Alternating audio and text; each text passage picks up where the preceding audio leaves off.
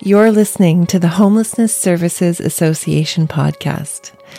This is an audio only version of one of our webinars addressing the challenges of frontline and shelter work during the coronavirus crisis. If you'd like to view the video or look at the slides, please go to hsa-bc.ca.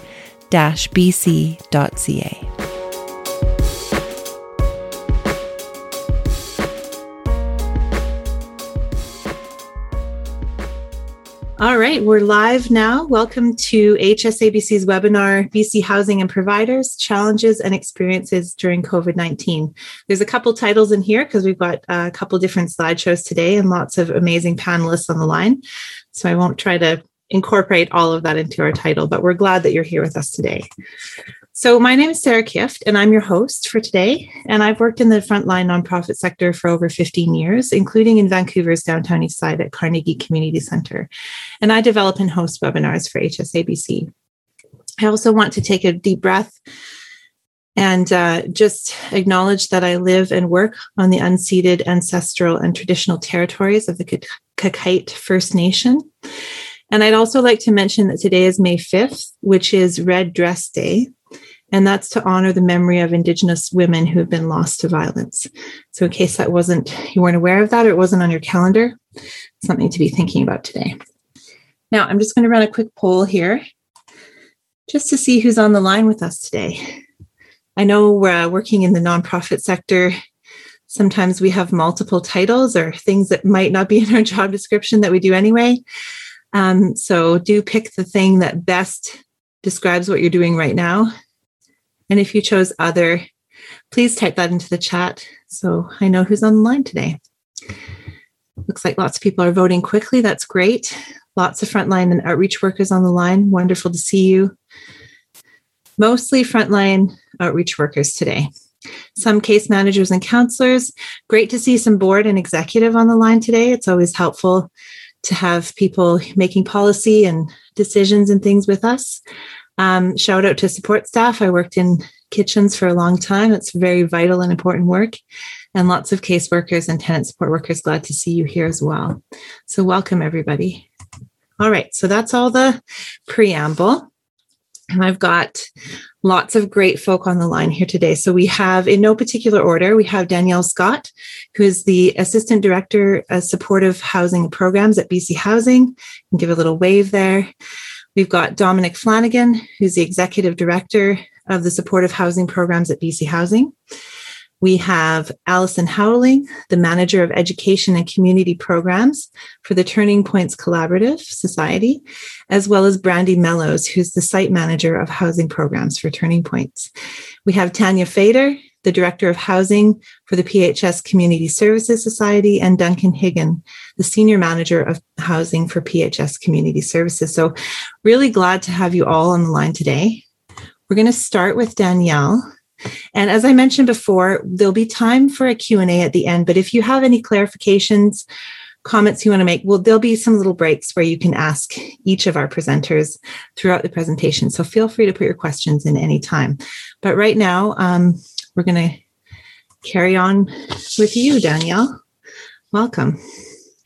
Um, I'm actually going to, uh, Dominic and I, we only have a handful of slides here, and thank you so much for having us today. Uh, we're going to share the presentation, and uh, we're going to start off with, with Dominic. So over to you. Thanks, all. Um, so, yeah, um, so uh, as Danielle says, uh, really thank you for this time. Um, and hopefully this will generate much kind of um, discussion um, over lessons learned as we've overlapped from the previous kind of 12 months. And so what we want to do is provide a high level overview of uh, um, some of the work the BC Housing has been involved in, some of the work that you've been involved in the last 12 months. So uh, so as as we recognise, uh, um, our response to this uh, pandemic has been an enormous undertaking for uh, for BC Housing, but also it's been an enormous undertaking for so, for so many of the organisations represented on this call as well. Um, and of course, this came on top of all the other work that so many of us were engaged in prior to the pandemic as well. I also just want to acknowledge that um, this uh, the COVID um, pandemic came in the middle um, of an, another um, um, pandemic. The uh, um, came in the middle of another pandemic, which was um, the uh, poisoning of the drug supply, and that impact, of course, on so many of the people that we work with um, every day, and particularly um, um, people who are marginalised and people who are homeless. So, what was being the primary focus of our work? Our primary focus has been um, about creating additional capacity within the system. And particularly that has been about two primary areas of functions.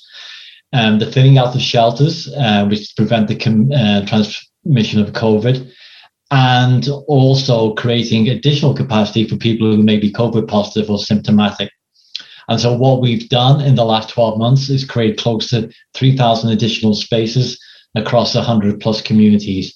And they've ranged from community rec centers, hotels, um, and other kind of structures, but mainly hotels and community rec centers.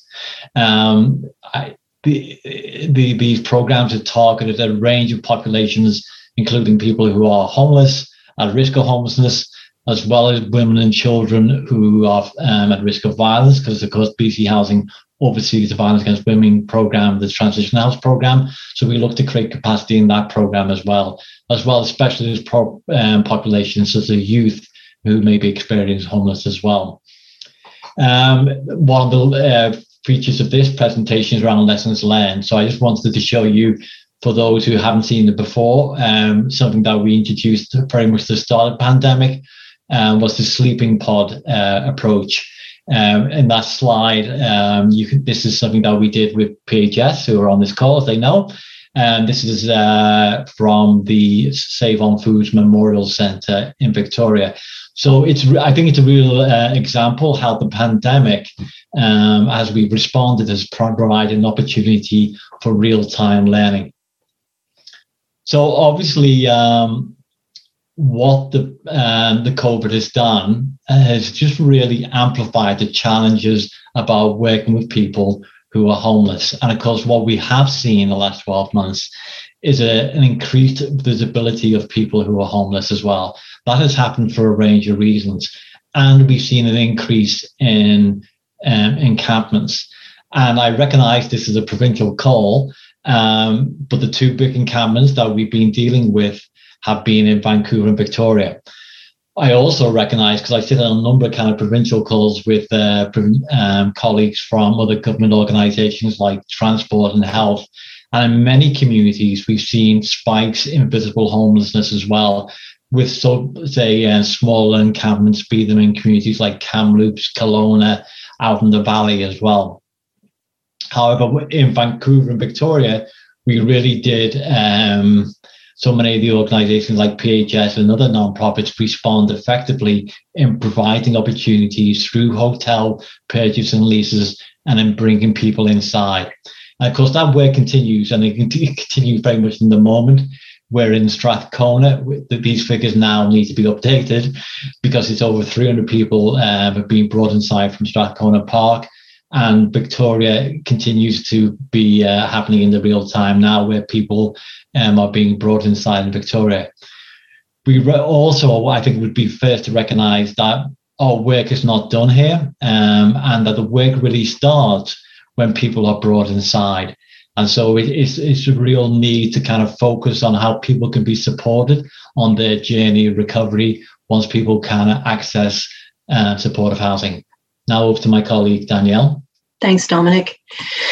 I have to acknowledge in early days, I mean things things are still so unknown uh, with with the pandemic, but particularly early days where um, we were living in a time of unknown. Um, we for BC Housing in terms of supplies and and um, there was acknowledgement that there really needed a greater access to to meals and personal protective equipment. And with a, a global pandemic comes a, a global um, reduction in resources for those types of things. So uh, we had to scale up very quickly.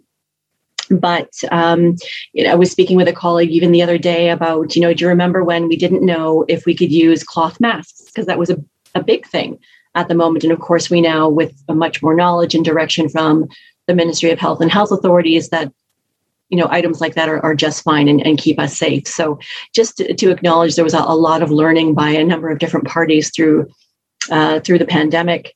Um, but we did get things moving. And uh, you know, can see on the slide here that we were able to deliver over a million um, supplies, uh, gloves, masks, hand sanitizer, disinfectant cleaner. Um, even when hand sanitizer uh, early days was uh, it was really difficult to source. Uh, I believe our procurement department even purchased some aloe vera plants to make our own sanitizer if it really hand sanitizer if it came to that. So luckily it didn't. Um, but I, I, thought it was quite uh, innovative that we'd actually gone gone to that route.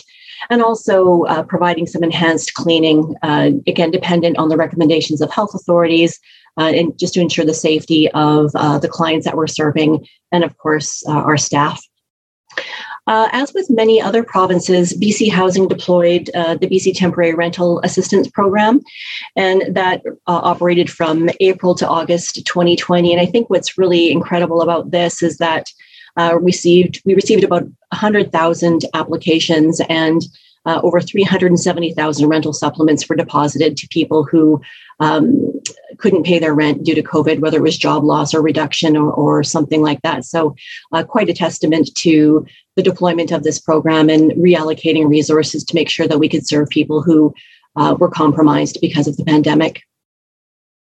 So as as we've all heard, um, and you know, some some of this I suppose is is old news, but still a, a response that the province had to to COVID nineteen and.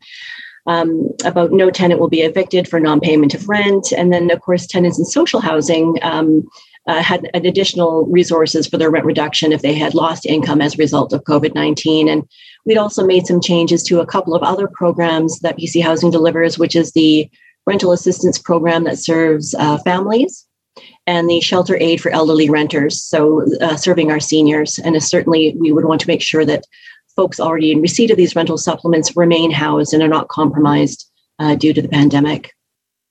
So I know that was really quick. I think that we said that we'd, we'd be brief, but we have a, a couple more uh, pieces of information for you, and I'll hand it back over to Dominic. So thank you. What we've done is uh, obviously moved forward in terms of hotel purchases as people who were particularly in the lower mainland here where I am at the moment and also in Victoria. Um, what, of course, those hotels do, uh, particularly the ones we have got on long term lease or are purchasing, is provide the opportunity for long term housing.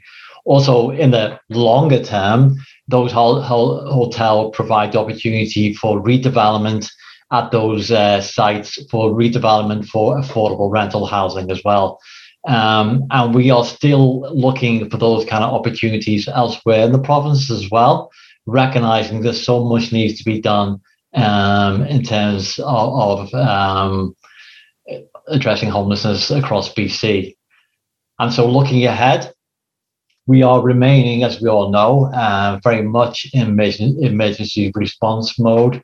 And we're really, and this is one of the reasons, you know, we, we are doing more of these kind of sessions to try and apply lessons learned uh, from the kind of 12 months because we're now into the second phase, if you like, or the fourth, fifth phase, but nevertheless, um, you know, it's real want to try and apply some of the lessons of the, of the previous 12 months as we move forward through to the summer and then to the fall and, and winter of this year. Um, so we are looking at long-term housing options, of course, for the people in temporary accommodations. That means acquiring uh, maybe hotels, SROs, particularly attached with redevelopment opportunities.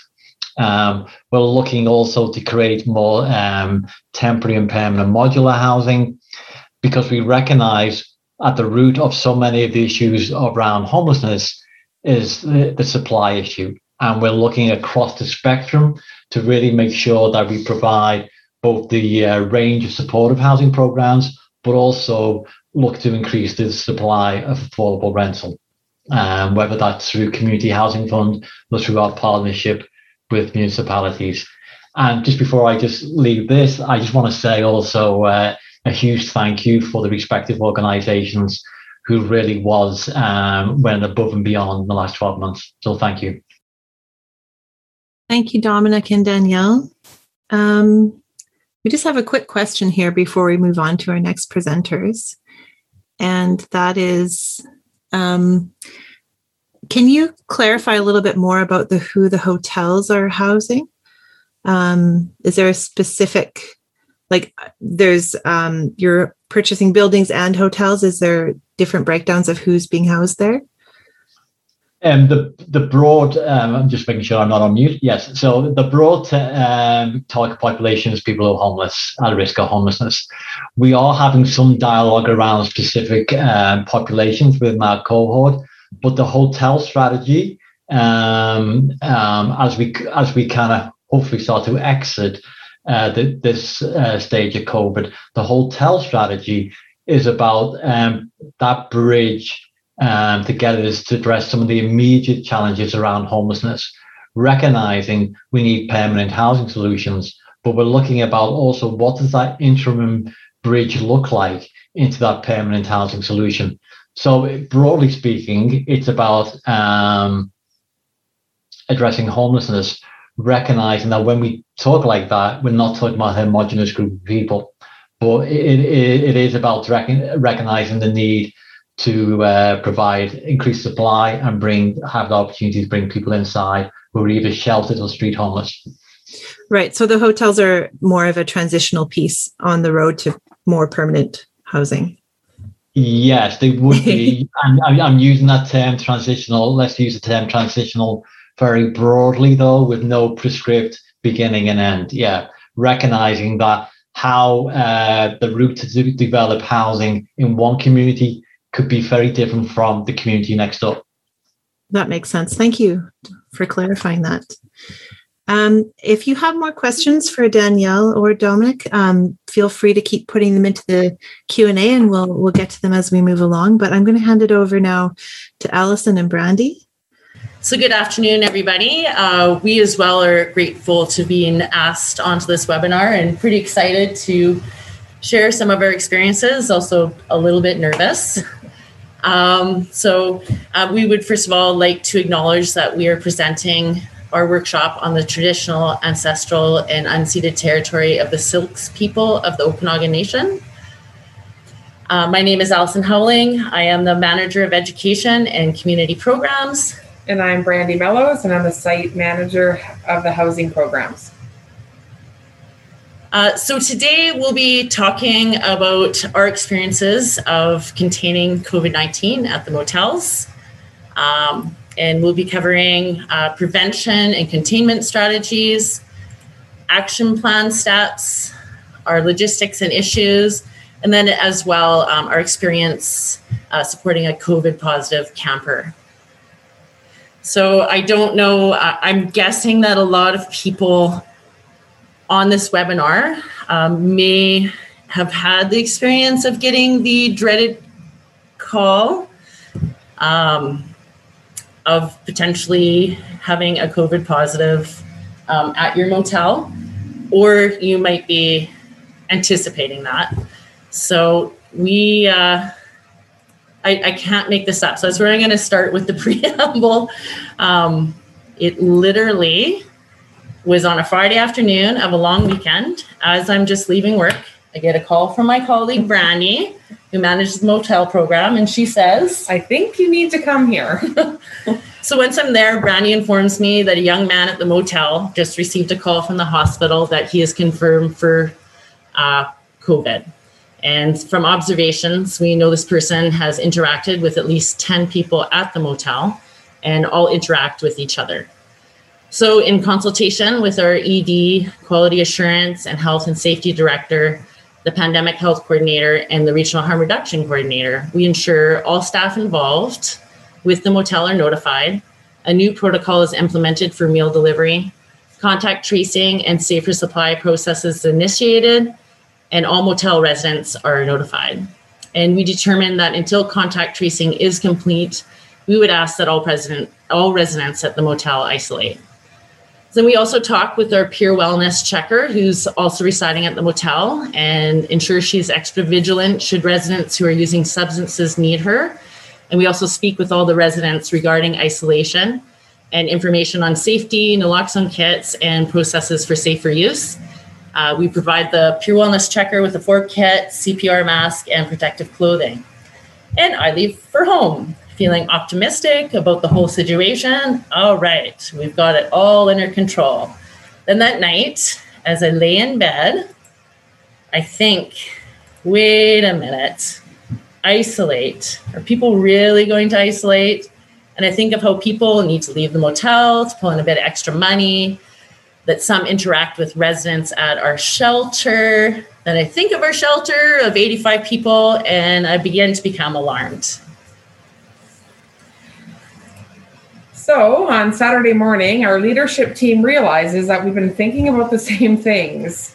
So we have a Zoom meeting to discuss potential issues and the solutions for them. We discuss the difficulties people will face if we ask them to isolate and they are not able to leave to pull in some added income by collecting bottles, cash jobs, or sex work. We discuss the issues of keeping people with substance use disorders alive. If they are self isolating, and we discuss contingency plans if the virus spreads to our other sites. We decide the best way to support people in isolating is to provide a stipend in lieu of their lost income for isolating. We discuss implementing preventative measures and check ins for those at risk of overdose, and we create a conting- contingency plan for our other sites. Our contingency plans includes preparing a space in our empty shelter should we need to use it and planning for staffing and collaboration with our partners if we are short staffed. Then Alice and I get to work on implementing these plans. Next is starting our action plans. So, if I've learned anything in my 10 years working in the social services field, it's that I have to be very specific on directions for people as we all interpret things very differently. So, in writing up our isolation agreement, we make sure that we acknowledge the loss of income resulting from isolating, and that if signed, people are agreeing to isolate for a stipend. We then outline what isolation looks like and what people can or cannot do. This includes being able to leave your room and walk around the premises, but you must wear a mask, stay six feet away from other residents, and use hand sanitizer. It means not leaving the premises and not having visitors. It covers processes if you have a substance use disorder and need to get your substances. And we even had processes for ordering takeout. It lastly makes very clear that if you're not isolating, as outlined in the agreement, you will not receive the stipend. Then Brandy and I asked some peers how much a person might pull in for activities such as bottle collecting or panhandling in a day, and we determined that $50 per day for isolating would be a reasonable amount. We then create handouts that included how to respond to an overdose, including atypical overdoses, phone numbers for the pandemic health coordinator, our staff, and Peer Wellness Checker. Then we put together goodie bags for each room that include some candy, cigarettes, the handouts, and naloxone kits. We then gear up and go to each room where people are isolating and discuss the specifics of the isolation agreement and ensure they understand it. We talk about overdose risk and safer use, and we distribute the good goodie bags. All in all, only two of the residents did not sign the isolation agreement. So, over that weekend, the contact tracing was completed and nine people were identified to isolate. Some of them were not residing at the motel.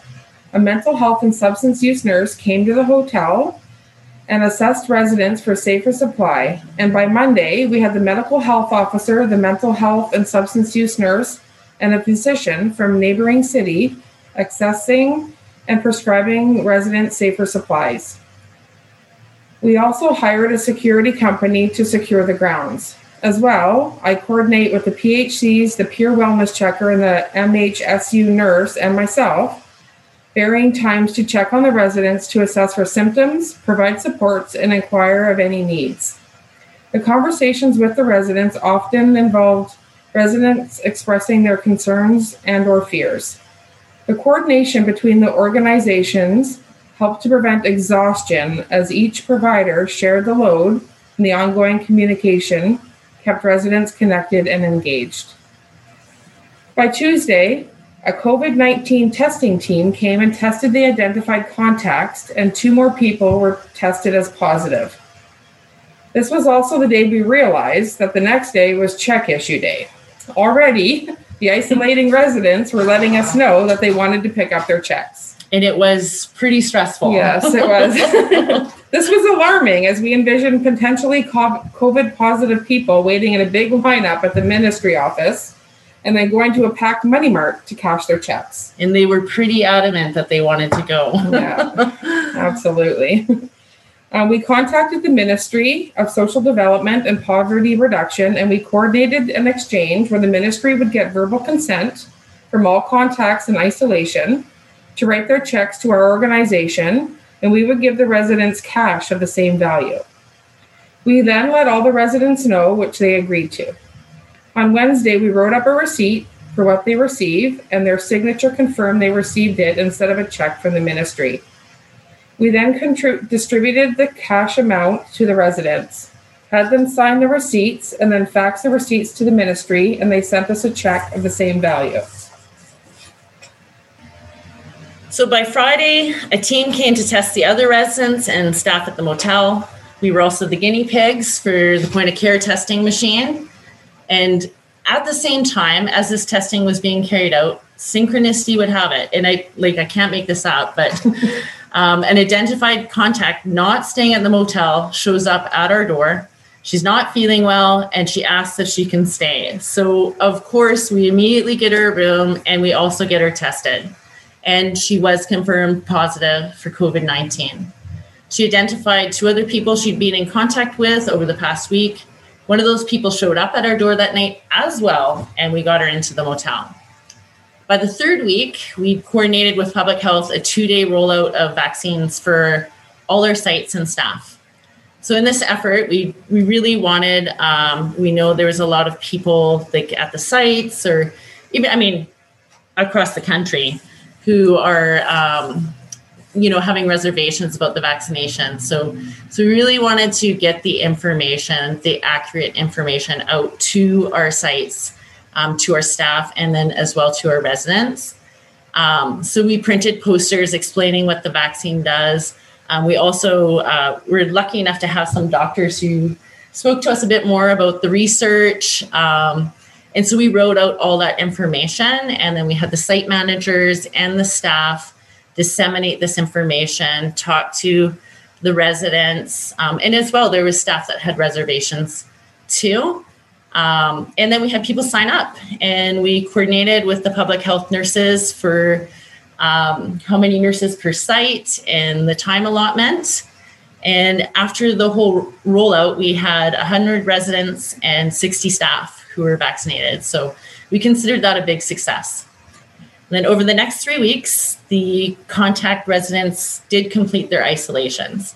Two of the COVID positive residents endured more severe symptoms and remained in isolation longer. But after a little less than a month, our motel was again COVID free, and Brandy and I took some much needed R and R. Really, it was quite a stressful time. Yeah. So, in hindsight, when we reflect on what went well, um, the isolation isolation agreement and stipend generally kept people isolating. I believe we had maybe two people that left the premises once they were supposed to isolate. Um, the collaboration with the Ministry of Social Development and Poverty Reduction to get people their income assistance money that was yeah. unreal yeah, feat. for sure. the regular communication and support for residents coordinated between the various organizations and our staff.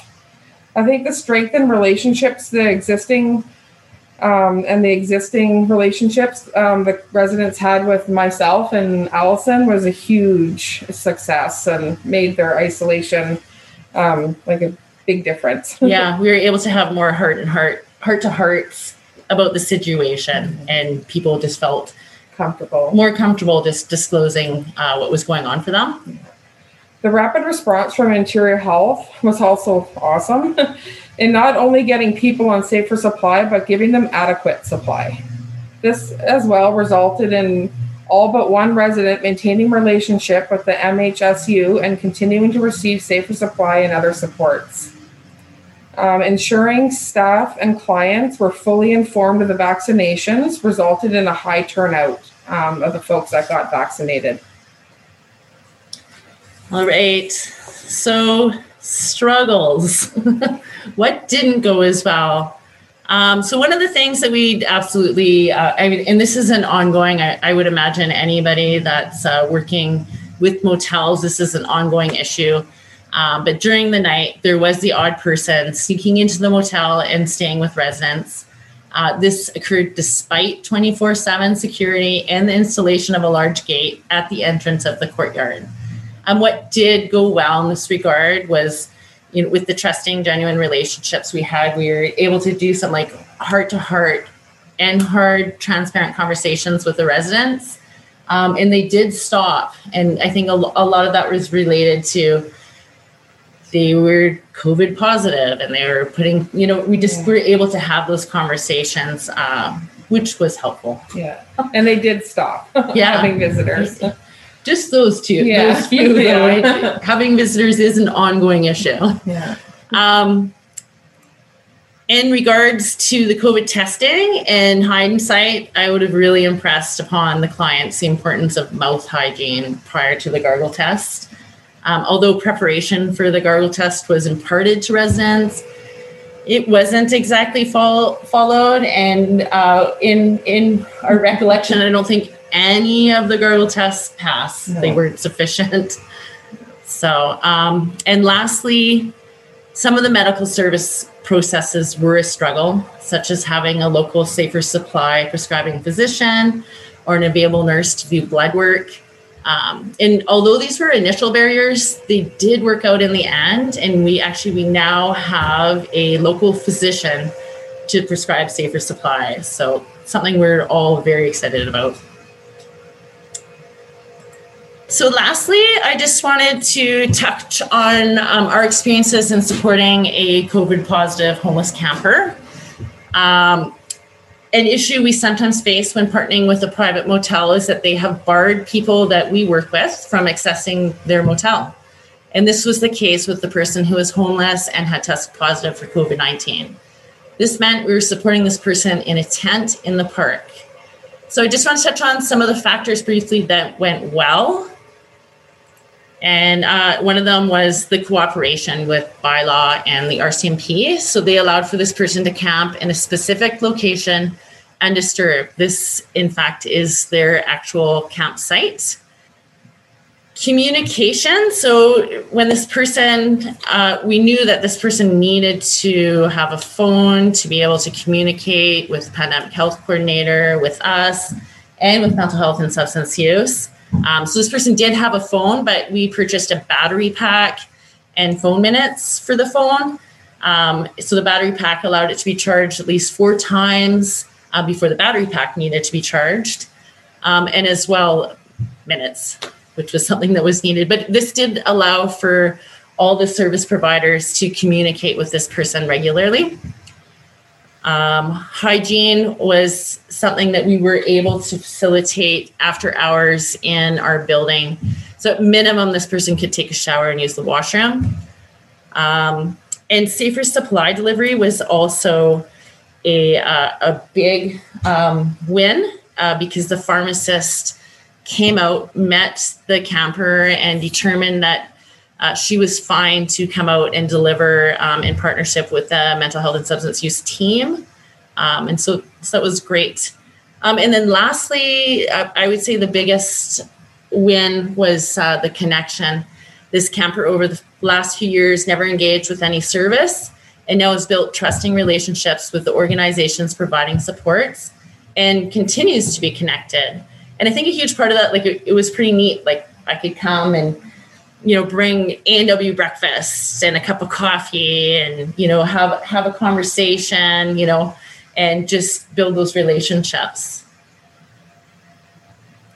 Some of the struggles. So, a big barrier for a camper with COVID 19 is not having a bathroom, and in particular, a bathroom that is not used by the public. So, it was, I mean, you're isolating in a tent in the park. Um, so that was a struggle. Uh, but we did meet with bylaw after to brainstorm a solution and determine that should we have another situation like this, we would have a designated camping spot and bring in a porta potty with a lock, and the camper would have a key to, to that porta potty. Um, coordination of services was another str- struggle. Uh, the situation was very different from the motel situation, and it happened so quickly. And on a Friday, of course, that we had not coordinated the system of times each service would call or provide supports. So this meant it was hit or miss on who was calling or bringing needed items. And we did have a meeting afterwards with the health authority and went over how the next situation could go more seamlessly. And this person did just isolate for six days. I think if it had been like a two week period, then we would have coordinated, like, we would be like, eh, we got to figure this out. um, food deliveries were also a struggle as they delivered to a tent in the park. So we did work out a landmark where the camper could pick up the food, and as well, the pandemic health coordinator began to bring a cooler of food for the whole day. Um, and then charging of the battery pack was also an issue. We decided uh, that every couple of days, uh, when I'd bring this camper breakfast, um, I'd grab the battery pack and charge it back at our office for the day. Um, our last uh, few issues was an adequate safe supply was initial was an initial issue. So the issue of a homeless camper with COVID nineteen requiring supports came up on a Friday. So over the weekend, there were observations uh, by bylaw that the camper was interacting with other campers. We suspected potentially trading food or cigarettes for illicit substances. Um, by Monday, uh, mental health and substance use did a full assessment, and the camper was prescribed an adequate amount. Another huge piece to this was the risk of overdose, as well as vulnerability of having a safe supply and living in a tent with no protection. Um, the mental health and substance use team and myself had some pretty honest and open conversations with the camper who was also very aware of the risks that they were taking. Um, and of course, didn't want to die of an overdose or be vulnerable to uh, someone attacking him. So um, we just uh, he reassured us and we just did as much as we could in terms of safety for for that person including at least having a cell phone too um, the last issue was boredom so although the camper reported that they're okay we're asking someone to isolate in a tent with no ability to entertain themselves um, so you know we we also don't know if the camper isolated the whole time or not um, but all in all the camper managed to complete their isolation period and the virus was contained. So um, that was our learnings. I won't go to our question page because I think we're leaving questions to the very end. But uh, thank you, everybody, for listening. Thank you to us, and we look forward to some questions from you later. Thanks to both of you. Um, you know, just my initial impression is that there was a lot of work done um, to connect with individuals, a lot of on the ground, person by person work, which then um, kind of brings up the question around staffing and funding, but we can talk about that. we um, run ragged, okay? Yeah, yeah. no, we we were we had lots of supports as well. It was great. um, I did have a quick question here. Uh, just I'll ask you now, and that is, um, who provided the funding for your daily stipends for people who were isolating? It, they say it's a great idea. Yeah, so that came through like the COVID response uh, funding for the motels that we incorporated that into it.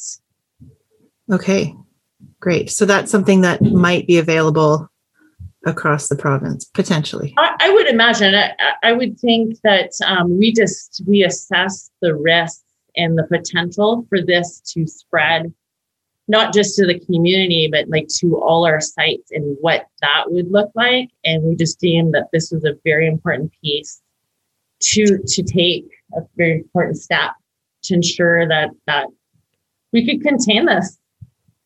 So. Well, and I think it's a brilliant way that you even assessed how much. You went, you asked peers and people how much they would make in a day and then you made an equivalent amount. I mean that's a pretty good piece of uh, community assessment there so Well, thanks to both of you. I'm sure there'll be more questions at the end. Um, Duncan and Tanya.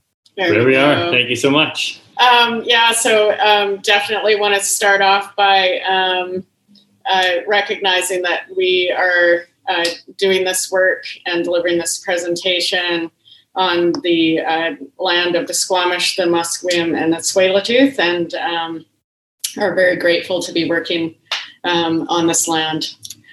Particularly on a day uh, as important as uh, as today, May fifth, um, and all those considerations around that. So, very lucky and privileged.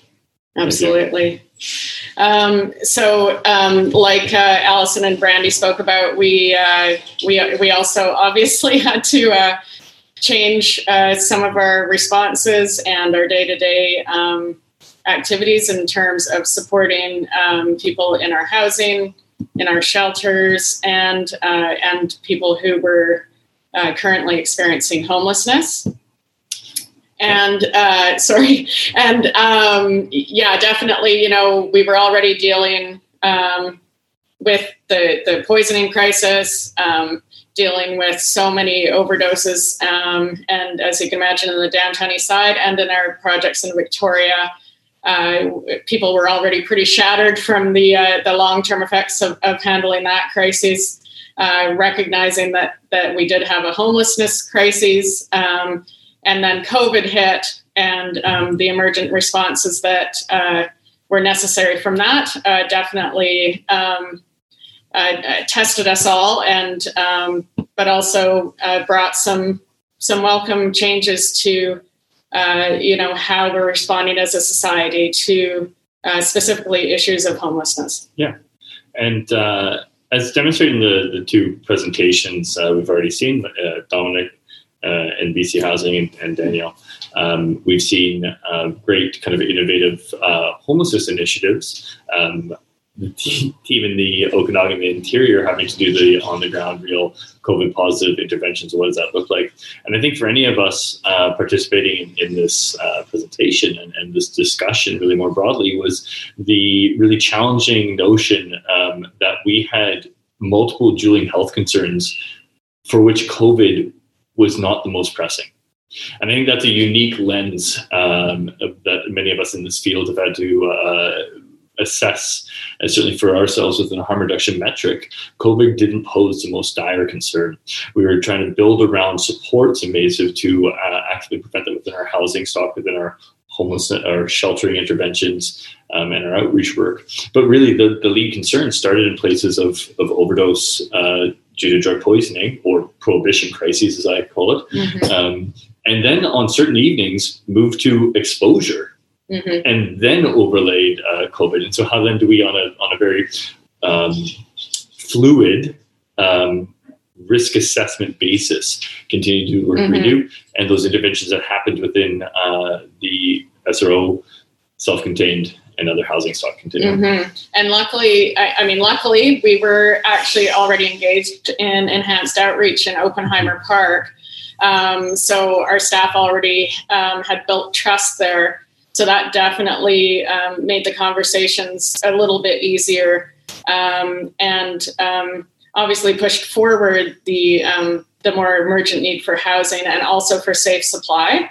Mm-hmm. Um, and so we immediately started to, wherever we could, get uh, people, whether they were in the park or in our housing, connected with Safe Supply.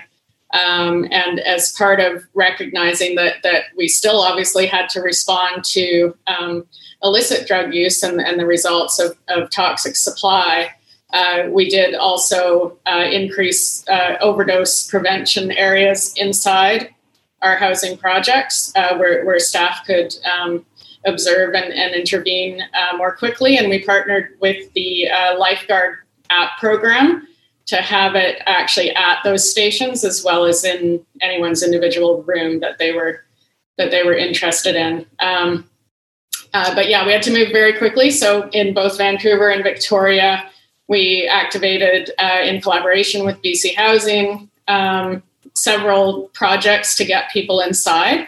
And obviously, we know that um, you know congregate settings are not ideal uh, for a lot of different reasons, but definitely in a pandemic. So, so we also had to collaborate with public health, which went very well in finding uh, solutions to get people inside, away from the elements that were dangerous for them, while also still uh, doing our absolute uh, measured best to control the spread of this this new pandemic that we're, we've all been dealing with. Um, yeah. So some of the things that we did was um, we uh, um, BC Housing leased a, a hostel uh, down on Hastings here. We were able to activate that very quickly to move homeless people inside. So even though it was a shared setting, it was only you know at most three people for a room, sometimes one to two, uh, and we hadn't done the kind of hostel kind of setup before, so that was a big learning curve, and also uh, became a very valuable part of our housing continuum in the downtown east side. As Dominic mentioned, we also activated the um, Save on Foods Memorial Arena, and that was our first time using the uh, pod sleeping structures, which again, we learned a lot and found them very valuable, mm-hmm. um, creating a greater dignity in, in sheltering.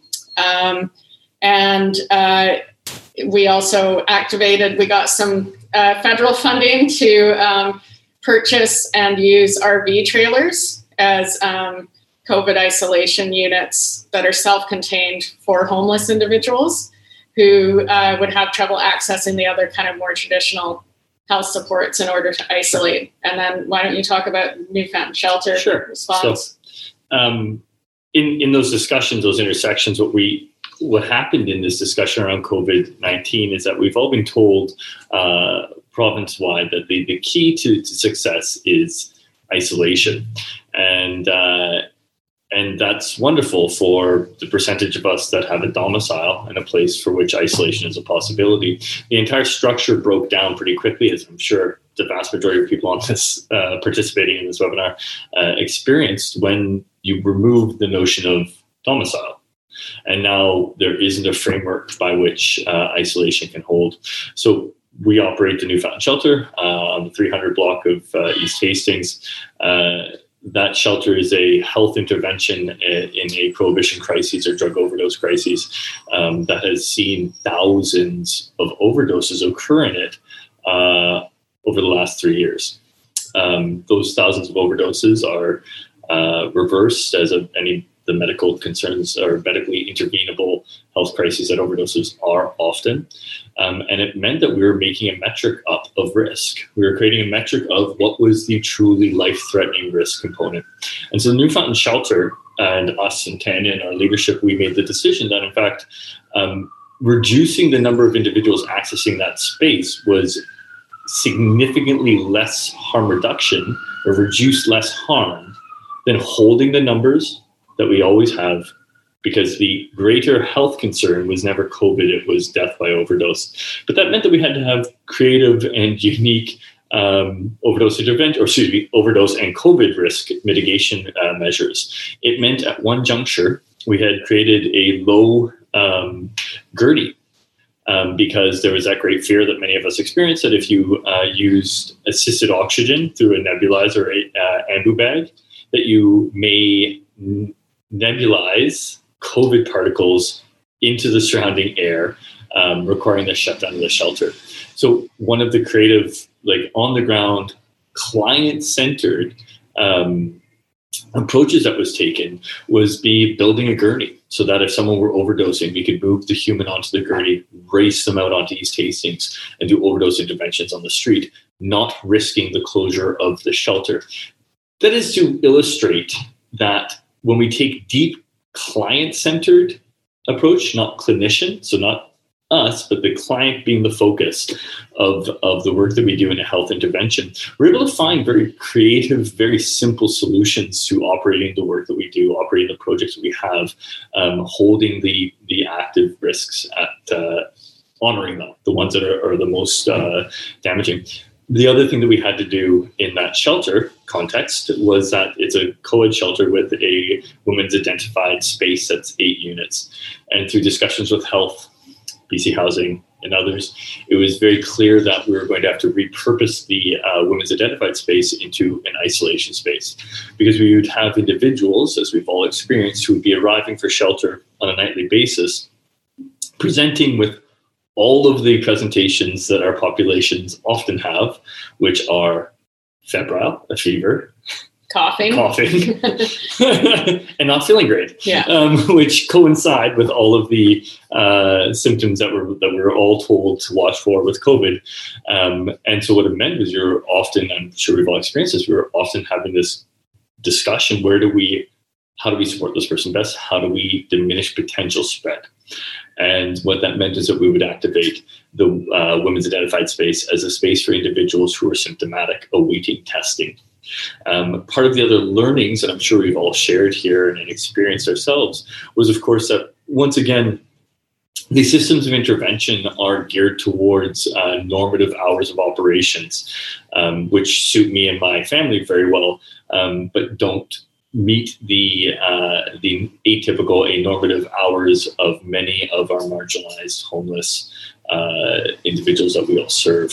Um, we all know that it is riskier to sleep at night if you're homeless than it is to sleep during the day when the norms are out. Um, and so when we create interventions, we often create interventions that are clinician centered, that are centered around the hours of operations that we all want to participate and activate and, and, live within, um, but don't don't actually hold at their core the hours of the population we're trying to serve. And so what we were battling often was uh, trying to find the stopgap, the, the 7 p.m to 7 a.m. window when things are most active in certain population, certain core uh, groups of the populations we serve, and how could we find these immediate, quick interventions within supportive housing, within sheltering, within outreach.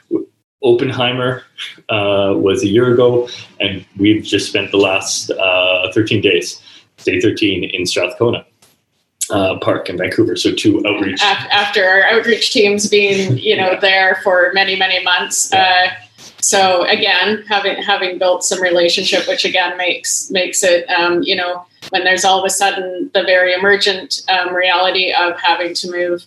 As Dominic was saying, about 300 people inside. The majority of those moves inside happened within nine days. Um, so it's uh, it's it's big work. It's heavy work. Obviously, getting people inside is the best um, for health outcomes and for also even if they are moving into a shelter scenario or a shared setting, more congregate, um, or somewhere even without um, without self containment, without their own bathroom or kitchen. It, it allows us to keep them safe, get them inside. As we know, people's health outcomes uh, uh, vastly diminish the longer that they're that they're sleeping rough and sleeping outside. Uh, it allows us to uh, get them better access to healthcare and ultimately into the ultimate goal of permanent self-contained housing.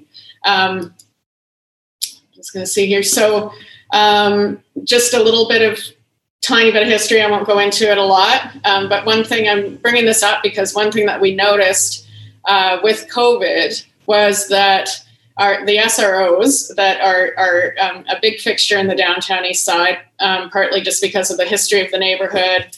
You know, the, the, this neighborhood has always had SROs, but they were never meant to be permanent lodgings. They were meant for seasonal workers, yeah. dock workers, uh, you know, people transient coming in. Workforce. Yeah, yeah, transient workforce, and then they'd come and spend their money staying you know, in, in, these hotels and, and accessing the pubs in the bottom. And, uh, you know, um, so they were never really meant to be permanent housing. But when we first started uh, housing people with uh, substance use issues, with uh, mental health issues, and and a, a, myriad of other medical issues, um, and uh, you know could only afford welfare rate, um, the SROs were kind of our only original housing stock to, to move that population inside in Vancouver. Um, and what we noticed during COVID was because it is shared bathrooms, there's no real kitchen facilities um, and, and not proper common area spaces, but they're, they're very they're very much you know little communities in their own. So people spend a lot of time together in these tiny tiny rooms and then are sharing bathrooms. So what we were seeing with COVID was that our, our SROs really um, really mirrored and imitated um, what happens in congregate shelter settings yes. that are full. Um, and so we quickly recognized that that those residents were at a very kind of congregate setting risk. Um, and so that was that was a big lesson for all of us in thinking forward about how we deal with with situations like pandemic um, like COVID 19 because, you know, we've dealt with norovirus before, we've dealt with Shigella, we've dealt with all sorts of things that hit our vulnerable communities extra hard. And in places like Newfoundland Shelter, congregate settings, and as we have seen with other with other disease spread, our SROs are, are also more greatly affected by that it's an interesting parallel when we think 20 years ago, Tanya was doing tuberculosis outreach into the exact same hotels that we were finding health interventions for yet another respiratory condition. And what it meant was we were doing work in the SROs, as anyone here does, or in the hotels we operate are self contained. And the lens by which we shifted was that we were going to have to bring in external supports to those settings. Recognizing limitations of the infrastructure, understanding that's an important um, piece of the continuum of housing, was that that was the impetus behind why we pushed to Fed funding and otherwise to be able to access five RVs. Because what it came down to was the conversation around what do you need to isolate? Well, you need a space, you need facilities, you mm-hmm. need running water and you need a place where we can find you and bring you the support you need. And so that's where we landed on having experienced hundreds of uh, COVID transmissions within our population we serve, um, and, and, who live within our, pop, uh, our our continuum of housing, was that we were going to have to create a space away from that where we could break transmission points. This is on top of the fact that in Vancouver um, there were the COVID hotels um, that were available to individuals who had tested positive. What was what had occurred though, and I'm sure some of you have experienced this, when someone tests positive for COVID, they become part of the health continuum of care and the health wraps around them.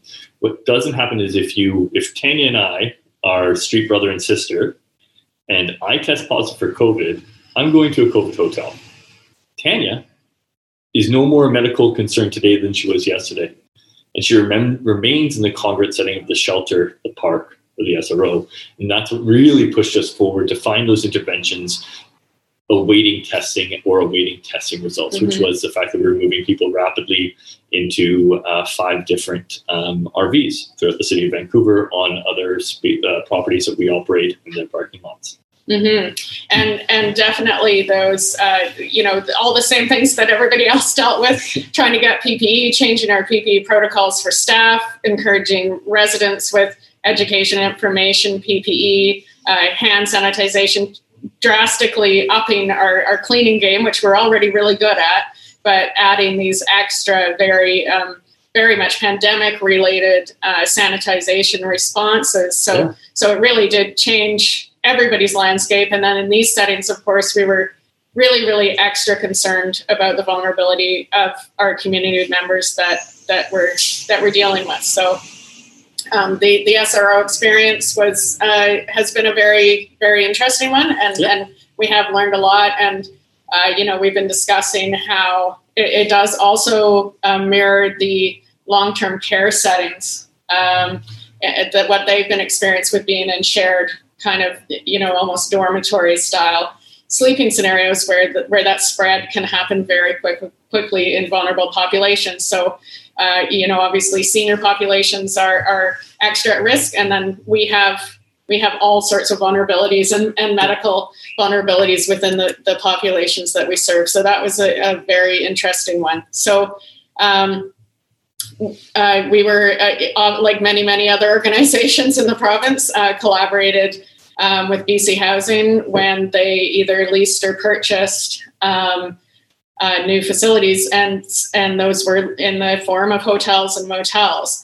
And um, one of the things that's really really great about them is that they're ready to go. They're they're already operational. That you know they have occupancy permits. They you know even if they're you know ideally you want one that things are in as best shape as possible around electricity, plumbing, fire code. Um, you know, sprinkler systems, all of that. But other than that, they are almost like they're purpose built buildings for our population because they are self contained units. right? So so we can we can provide them with bathroom and kitchenette area. We can deliver uh, food to them that's all individually packaged, um, and they can refrigerate it or heat it themselves, um, which is obviously ideal. Uh, the the other thing being is that yeah, we can we can activate them right away, but they, we can make them operational right away, and uh, so that was that was really really key. Um, one of the things that we we notice when um, when it's which I think um, which I think some other yeah I think Allison brought this up maybe Allison or Brandy that um, you know when you're dealing with private landlords um, yeah it's a it's a different case scenario, uh, which really can throw up a lot of barriers. So there was some instances where we are say trying to help people move inside from parks or surrounding area, where we would all of a sudden learn of like, no, there's this barrier of you can't bring your bike up to your room, or you can't have a pet, or you can't smoke, or you can't do whatever because it was still a private hotel owner. So that's been a particularly valuable part of BC Housing and the provincial government and, and the city in Vancouver actually purchasing yeah. properties, um, that has really decreased a lot of the barriers that we otherwise and originally in some cases came up against. So, and these when we're purchasing hotels and we need to, we're in emergent crises. We've been in emergent crises of varying different health issues um, around uh, overdoses in this province and now COVID. And uh, all of us in this field are here because we're in the caring field. So when we see six hotels, uh, which will produce potentially a thousand units of housing, the need is, is dire. And one of the great things, like Tanya was saying, about being able to move individuals in a pandemic into self-contained units was not just a capacity to offer washrooms and places to wash your hands and food and indoors and all those things. The thing that we all know is that we now have a place that I can connect with you. I can, can I can connect with you if I do test positive. Duncan Higgin lives at you know 90 stations currently, um, as opposed to Duncan Higgin last seen at Insite, then at the Market, then at Strathcona, and now maybe back to Pigeon Park Bank, um, which is from a vector control perspective. Uh, a near impossibility. Mm-hmm. So. Sorry. Um, yeah. So one of the things that happened in Victoria, which was, you know, we learned a lot having the sheltering at the arena, and then um, the, these photos here of um, the old Paul's Motor Inn, which the province purchased, um, which we were able again in collaboration with them uh, to make very quickly operational with some uh, really much needed fire upgrades and some other things that moved really quickly. Um, and to be able to transition people from that uh, you know more dignified sheltering setting uh, where they had their own you know sleeping pod area um, which went very smoothly but it also gave our staff huge opportunities to connect with people around assessing their housing needs. What are their actual housing needs? So, some you know and and some people just you know they they need a rent subsidy right? Where other people really really need supportive housing and that's the majority of the, the population we were dealing with. And it's really magical that we were able to transition so many people from the arena, uh, some of them into other operators' buildings because that was the right fit because we'd been able to assess it. Um, but we were able to move a significant number of people who were had already formed community together in the, the shelter of the arena into Paul's Motor Inn, which we have renamed the Soleil. Mm-hmm. So to me, that's a, that's the idea of a big win. That's what you want shelters to be, whether they're emergent or otherwise, is um, a good spot to land, get connected, even get some stabilization with medication, build those trust relationships, and then be able to continue to support them as they move inside into permanent housing. What we're talking about here overall, that, that is one of the great um, things that can, that comes out, out of emergent responses like a pandemic is, you know, we've moved further on safe supply and decriminalization yeah. as we go, which is fabulous. Uh, the other thing that we've seen is an improved response to homelessness, of which sheltering is an important key to that because it is emergent. It's it's the the quickest way to get people safely inside. Mm-hmm. And we also found that it does help stabilize people to the point where you know what they're probably going to be more successful in their housing whether they're moving to to you know a private building or it's or, or a, another service provider's building or whatever that is um, they've been able to stabilize and get healthy and get fed and have showers and all that stuff to be more successful in their housing. By successful, I mean not going to get evicted. They're going to settle in quicker and easier uh, and uh, they're going to have the, the trust that, that they're coming home. And so, from the COVID perspective, when we talk about these challenges and, and successes of it, what we return to is that without housing, without a place where we can actually support you in that isolation, that isolation is an impossibility. And, and so we return to this idea that we, these health interventions as, as, as beautifully demonstrated by the fact that we're doing outreach to COVID positive individuals in a park without access to a bathroom, uh, speak, which, which ergo speaks to the fact that some form of isolation would be limited in, in my capacity to do that, it's certainly, um, is that we're returning once again, all of us, to the, the idea that we recognize that emergent sheltering, transitional housing, and self contained units are the solution and, and our capacity to be able to support individuals through any number of pandemics and health concerns. TB, well, I mean, I, I, recognize that tuberculosis exists within our populations today, but at, at, the crisis level that 22 years ago Tanya was dealing with in the downtown east side to COVID, we return to the capacity to have individuals come indoors where we can have an actual health intervention that meets some of their needs. Mm-hmm. So we really feel and have really seen and really experienced the, the necessity of, of each of these responses. And the the uh, the acquisition of the hotels and motels has been a very important piece of adding to that continuum. Uh, temporary modular housing also is a way that goes, you know, it allows us to activate housing quickly, but obviously not as quickly as a hotel or a motel that's already operational. Putting in a shelter really quickly. Um, and then obviously then that allows us to to have places for people while we wait for the new brick and mortar and permanent modular builds to come online so it gives us this diversity of housing allocations and timelines uh, for for rent and move in readiness um, so it, has been a it's been a big um, big thing for us to be part of um, establishing and learning about um, all the ways that the different parts of the continuum can work. Um, and we will just kind of um, end with uh, one of our ideas around, you know, the, the challenges and the limitations that we discussed earlier around um, the SROs that, that are not self-contained units, uh, that we really want to be kind of considering them as transitional housing with the ultimate goal of without displacing community yeah. of, of moving people on to self-contained units for the, for their more permanent landing spot and um, and part of that, which Dominic touched on, is actually um, the the purchase of sites not just for renovation but for complete redevelopment, which uh, yeah. we have a very good example of. So part of this ethos, and this evolution of the of the hotel stock as an emergent uh, crisis intervention, can go back to Woodward's building, which was a landmark uh, development in Vancouver here, but known within the supportive housing unit, to make that squat and house that squat individuals moved from the Woodward site to the Stanley Hotel. People moved into the Stanley Hotel, allowing for the Woodward's building to be constructed with over 100 units of supportive housing going into that. We are currently moved everyone from the Stanley Hotel years later into other housing stock and we will see the Stanley uh, Hotel be redeveloped from SRO into self-contained, dignified housing um, by end of year, uh, and those individuals' first right of return. The the health interventions that we're all experiencing return once again, and, and always, in my view, have returned to a housing first initiative. And from the COVID learnings that I remember, I took away most deeply from the last 14 months that we've all worked through was a deeply client centered approach. If we're not having those one to one conversations with individuals, as in, what do you need for your needs to be met?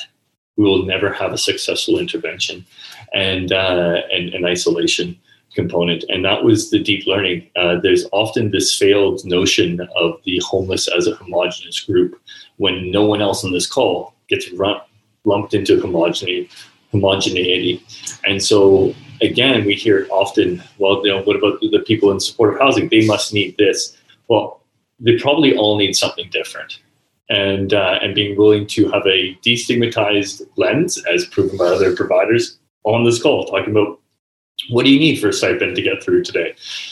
What does this look like? Does safe supply work for you? Are you being able to access stimulant safe supply? Is the stimulant safe supply not working for you? Okay, so none of the safe supply is working for you. What do you need? Mm-hmm. It's like, like, what is this? How are we going to how are we going to reduce harm within the illicit pain management field that you have to access to have your needs met. That was the deepest one. All the cleaning that everyone did, all the PPE we all did, uh, all those things for me returned. We can do all that. To really come down to supporting individuals was to listen to their needs and meet them every way we can. And and just to end on that, that's uh, we we were actually able to have people isolate uh, across our continuum very successfully and very cooperatively uh, because we did check with them what do you need to stay isolated? And we'll check with you every day. Uh, if, if we see you leaving your room we'll check in with you and say what do you need to go back inside and stay there and and but i did want to note that you know like everyone else a lot of our community members were very frightened about covid and didn't want to make their friends and their family sick and so we actually had a very high compliance to isolation as long as we were meeting people's needs. Um, I, we did not put a questions panel at the end of our thing, but obviously it doesn't mean that we're not open to questions. Or we'll take them at the end if you prefer. yeah. that was amazing, all, of you. Um, but Duncan and Tanya, thank you for providing the overview, but also some of the learnings. Um, I think that's really crucial. So I kind of have a couple of reflections here. Um, the first one being, and, and, a question that comes out of that.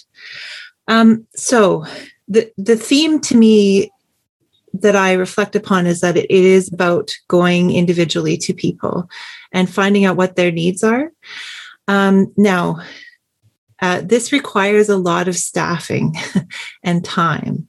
And so, how have your organizations shifted your staffing model to reflect that? Because a lot of times, I know I worked in a community center setting that sometimes the need can feel overwhelming. There's long lineups. You, you know, you feel like you're stretched because there's so many people that need something. So, how have you um, made that work? to really be able to take the time that you need to to check in on people individually to support them to find creative solutions? I know allison i was really impressed by how much work went into that one person who was isolating in their tent. There's a lot of resources and time that went into that. And uh, how, how have you funded that? How has that worked for you? How have you trained people in that and that's open to everybody okay so for for us, um, there was a lot of collaboration with other service providers. So we really coordinated with the pandemic health coordinators and the mental health and substance use team.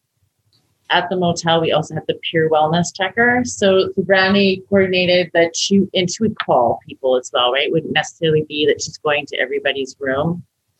And and she'd do that in the morning. And then the mental health substance use team came in the afternoon, and the pandemic health coordinators called in the evening, and then the peer wellness checker called at night. So that's how we kind of coordinated. So there was just a nice distribution and equal share of the load. Uh, for the homeless camper, yes, a little bit different. Um, and that just like for me personally, I went out to do some of those things. It was a perk for me. I just really enjoyed and wanted to do that it wasn't necessarily, but yeah, I mean, normally if those situations came, um, again, particularly with campers, we would coordinate better and distribute the the services, and it wouldn't just be. And it was we did distribute, but yeah. And for the few weeks at the hotel, it was just Allison and I um, working every day. but mm-hmm. Yeah, we, we definitely earlier on in the pandemic um, faced some real staffing challenges. We had a very significant number of staff go on leave.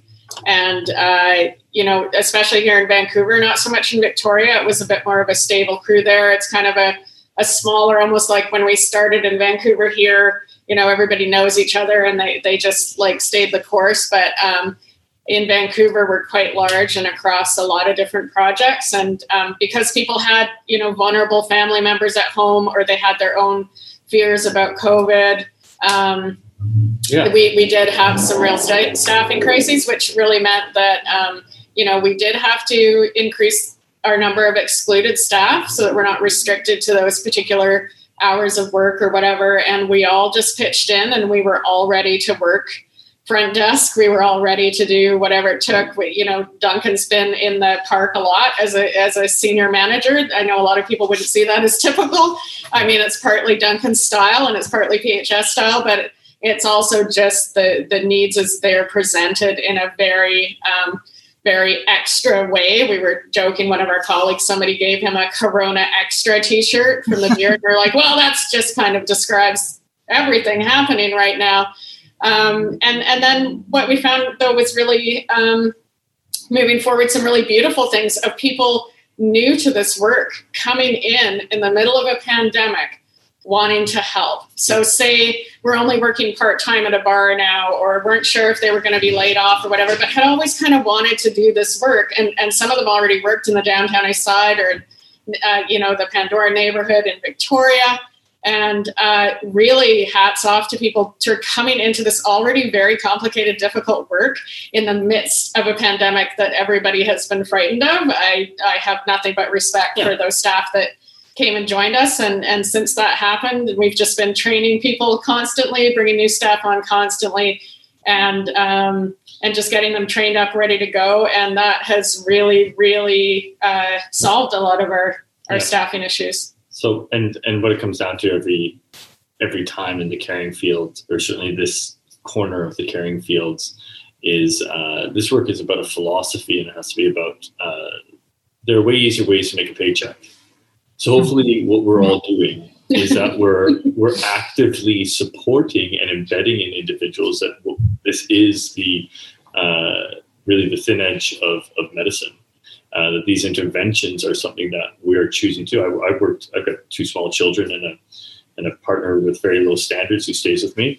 And I was working nights in uh, in uh, in shelters because that's what was required sometimes. And those interventions, when we're talking about uh, the complexity of concurrent disorders, and uh, and part of the work that's happening in this uh, COVID year, if we're going to take a learning from it, uh, was that there was a requirement um, to more broadly understand addiction as any other concurrent disorder, you had no choice. It's been in DSM-5 for a very long time, but uh, but we were forced to bring it to the fore of the conversation. It means that I don't want to have another conversation with a senior supportive housing or what we deem old folks' homes. I recognize that language air quotes around that. Um, I don't want to have another conversation where somebody says, "Well, we found a crack pipe in a 78-year-old individuals at the Catholic charities of of marriage, we don't want to house them anymore. That is no different than I don't want to house someone with diabetes. If we're going to take anything away from COVID, is that those concurrent disorders do not get ranked on a uh, on a scale of palatability and of worth and, deser- of worth, yeah. and, and, of deserving. Mm-hmm. Yeah, so that really got me. That's good. it's important, important to rethink some of these priorities that have been a part of our healthcare and home housing settings in the past. So I just want to wrap up this discussion around staffing because um, you kind of touched on this. Um, how did you balance um, the so I guess I'll backtrack a little bit. At the beginning of the pandemic, we ran a lot of webinars for staff and managers who were just scared because um, they didn't have enough PPE. They weren't sure how things were spread. And people were trying to balance their own risk versus caring for their communities. Mm-hmm. And so, how have you worked that with your staff and, and talked about that and figured it out? Because obviously, um, you know, you need to take care of your staff as well as manage exposure that way. Absolutely. I think um, luckily for for us and our example of it we recognized ppe uh, needed to come in and it needed to come in fast and it was here to stay. Um, so we had to get really creative in order to um, get those initial ppe supplies before um, bc housing and others could be providing us with that. And that included buying hand sanitizer from breweries that had repurposed some of their stuff. It, it, Amongst other things uh, from breweries. Yeah. um, and then a lot of it we immediately also established um, COVID education and information boards, uh, some for residents and some for staff in, in every single one of our projects and kept them updated and then turned them also into binders. We also had um, our CEO, Michael, was sending out regular updates because, as we all know, the protocols changed all the time. This is how you respond to an OD. This is how you sanitize. This is what PPE you need. Um, it just was like a shifting bog all the time. So there was regular updates sent in all staff emails, and then we continue to update our information. We also, I know, in in housing, we um, we started having uh, biweekly managers meetings so that we could just get all the information out to them and then they get it out to the wider staff. It goes in our electronic logs. And just lots of ongoing discussion meeting staff about their concerns. What are you concerned yeah. about? Okay let's let's ask our let's ask our clinical director what's the response to this? What are the risks? What is the safety? What's the best thing to do? And it's just been kind of a being able to stay on our toes and just constantly re yeah. re-deliver necessary information and, and also you know offer some some relief to people that you know maybe maybe we can maybe we have a scientific answer to this that's that's gonna that's gonna help you out the the other component is that we we're privileged i mean it, it's a history of long work but it was also an organization for us that were the first to house people with hiv aids actively people mm-hmm. were being evicted for that like put on the street. And we have individuals that we share an office with whose fight wasn't in it was they'd already been here. Like the, the people who talk about HIV/AIDS and other diseases that we don't know the transmissibility of, we don't know like how you contract it. We know that people die very quickly of it. Di hadn't Princess Di had yet to touch the hand of somebody with with mm-hmm. HIV with AIDS, and so we're built. We're lucky to be built on this framework that like COVID is just one of the myriad of, of health concerns um, that already exist when you're coming into the field. So you're working with people with HIV, AIDS, you're working with Hep C on a daily basis. And so when we're able to assess that and talk to people about that, and what we're talking about is like, hey, no, honor your fears, honor your concerns. We don't know. We come back here, we protect ourselves as best as possible as we can. We're going to give you every piece of information we have. I believe fear is born of the unknown. I think it's not my own philosophy we've all heard a thousand times. Um, honor that, address it, take the tough, feel the tough questions. Don't be afraid to say, I don't know. And, and know. also don't be afraid to say, if you can't do it, that's okay. Mm-hmm. Right? Some people will be able to, some people won't. And people have different scenarios, different, different situations at home. They have, you know, we have lots of staff that have their own complex trauma to deal sure. with, to navigate. So, um, you know, lots of lived experience in our staff. So I think uh, just really honoring everybody's decision and autonomy within a very, very challenging time. Hmm. Allison, Brandy, did you want to say anything on that? Uh, just listening to uh, Tanya and, and Duncan, very similar processes uh, that we've done as well, getting the PPE in immediately uh, same with the masks, and then lots of dissemination of education for staff and residents as well. Um, and we've also uh, we are continuing to do a weekly huddle via Zoom where any staff can jump in as well, and we have the leadership team on there and um, just update people or if they have questions or if they want to update us. Um, we just try to have like very open and accessible um, conversation and discussions with uh, with people. So. Mm-hmm. It's good. It's um, it speaks to resources, right? So having enough staff, like you were saying, continually training and bringing new people on, so that there is room for people to take time off if they need it. Mm-hmm. Yeah. So this is another question for frontline providers, but I, I do have some questions for you, Danielle and uh, Dominic as well on a structural level. So stay with us. um, and, and this is a question around barriers to moving people inside in the first place. Um, so, a lot of people, this question says, are very resistant to being in any kind of shelter or housing system, which is in their minds less safe. So, you know, given I really liked, Duncan, how you framed isolation and COVID as just the latest health crisis. Um, it's not it's not something we haven't encountered before in terms of trying to get people to to be inside but what what worked for you in these scenarios in, in those people that were resistant to I don't get believe, any housing I fundamentally don't believe people are resistant to housing I think people are resistant to rules that I don't face in my housing I don't, I don't, I'm so sick and tired of a broken narrative about housing ready. If you're homeless, you're ready for housing. Is our housing ready to support you? We need to shift this dialogue. Mm-hmm. Like, are, have we built housing that's sufficiently sturdy to support you or Tanya's destructive behaviors, of which like there's holes behind us, we hide them behind all the holes all day. Like, it's better to punch walls than people. Yeah. Um, but that see, I don't. I think we actually do an injustice when we approach it from that angle. I think we uh, no one is hard to house. In fact, the homeless in Oppenheimer and Topaz in Strathcona, they're tremendously easy to house. They'll take housing that none of us on this call will accept. Mm. They are, however, hard on housing. Have we built housing stock that is sufficiently geared towards their needs? And are we staffing and it? Are we, are we interacting yeah. with them? yeah. in a way that they're that they're going to ultimately feel safe and supported. And does that take time? Yes, it does. Yeah. Are there big transition periods from when you first move somebody inside to one year, two year, five, ten years down the road? Absolutely, there's a difference. But I think the fact that um, you know, and and and Dominic was uh, was privy to a lot of this work in the parks as well. I mean, if you think you can, if you moved 300 people inside in nine days, it means people were ready to go inside. Um, and so those resistant strains, I think, is actually honoring.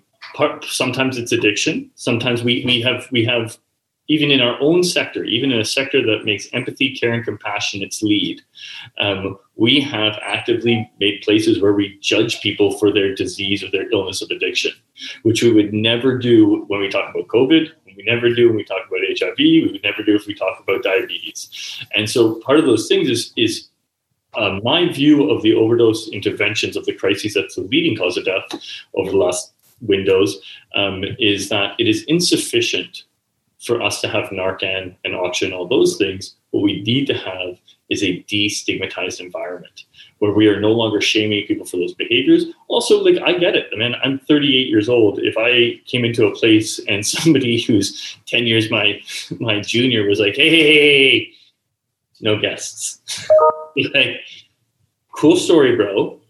Uh, let me tell you about how I feel about this. And we do this. Tanya and I do this. I say all that knowing that we operate no guests, knowing that we have these controls, these mechanisms, and, and knowing that that's part of keeping people safe. I just believe that it has to be part of the narrative of the discussion. And it can be that the housing stock isn't yet in a place where that individual will accept it. But I don't think they're resistant to housing. I don't think they're resistant to coming inside. I think they're resistant to some of the structures that exist within what we currently have on offer, what we currently have to bring to them. And we need to keep learning. Keep learning. One of them puts the onus on the homeless to change. The other puts the onus on us to change. Yeah. yeah. So that's yeah. Great. um, Allison and Brandy, did you want to comment? Yeah. I have to 100% agree um, absolutely, it, it for sure. Um, we we found most people are very happy and want to go into the motel program. Shelter program, less inclined, and, and for the same reasons, exactly what Duncan and Tanya are saying. Rules, you know, you've got someone 20 years younger than you that's telling you, hey, wash your hands, or, you know, those different issues that um, it's hard for people. Like, it, it's mm-hmm. us that we need to look at as opposed to you know more how can we facilitate housing for people and i think as well like in a in a large shelter situation it, it's hard because you are maintaining safety and you're trying to have a bunch of people get along um, i definitely find that with the pods it's way better because people actually have a little bit of their own space yeah their own little way drawer better. and bed right like yeah. huge difference just to like nest. Yeah. Like we all need to have some space and to have some downtime or privacy, right? Yeah, um, yeah, it, the same barriers.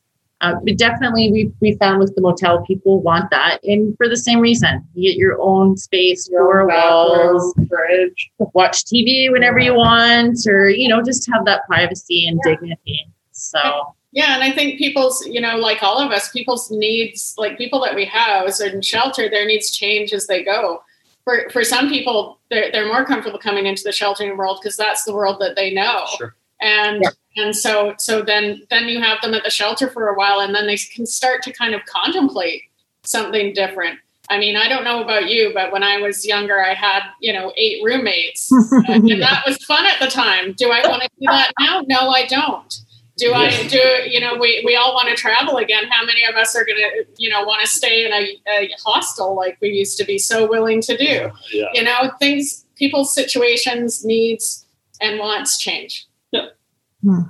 And so, and we have to be able to meet that. And yeah. those, and so in honoring the question, how do we bring people indoors and how do we support people who are really resistant? It's that human connection. It's that work you guys did in a park with somebody who's COVID, who's in a park, in a tent. We make and start those. It's no better illustrated by the fact that not only did you support somebody with COVID, that you now have connectivity with that human. Mm-hmm. That like through that outreach and through that interpersonal connection, mm-hmm. that we can start to understand what are the actual needs that you have? And that's the deep client centered care that I talk about versus clinician centered care, which I often find in some regards limits our capacity to help people with what are deemed to be anormative behaviors.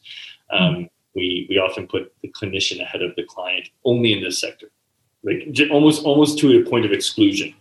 Um, uh, is is uh, we talk broadly in society as client-centered care and uh, and those types of things right up until your client doesn't have normative behaviors. Yeah. So that's the beautiful that that that that work is what has to mm-hmm. happen to be able to have somebody go like right maybe this there is an option out there for me. Maybe i want to talk to brandy about something that i wouldn't have talked about a month ago. Mm-hmm. yeah. So, yeah yeah it's beautiful work yep well people are really appreciating your responses here in the chat um, so let's just talk structurally then because i get the sense that there's a shift happening that covid has kind of um, fast tracked some things, rearranged some funding, made us think differently about housing models. And I would invite Danielle and Dominic to join us here.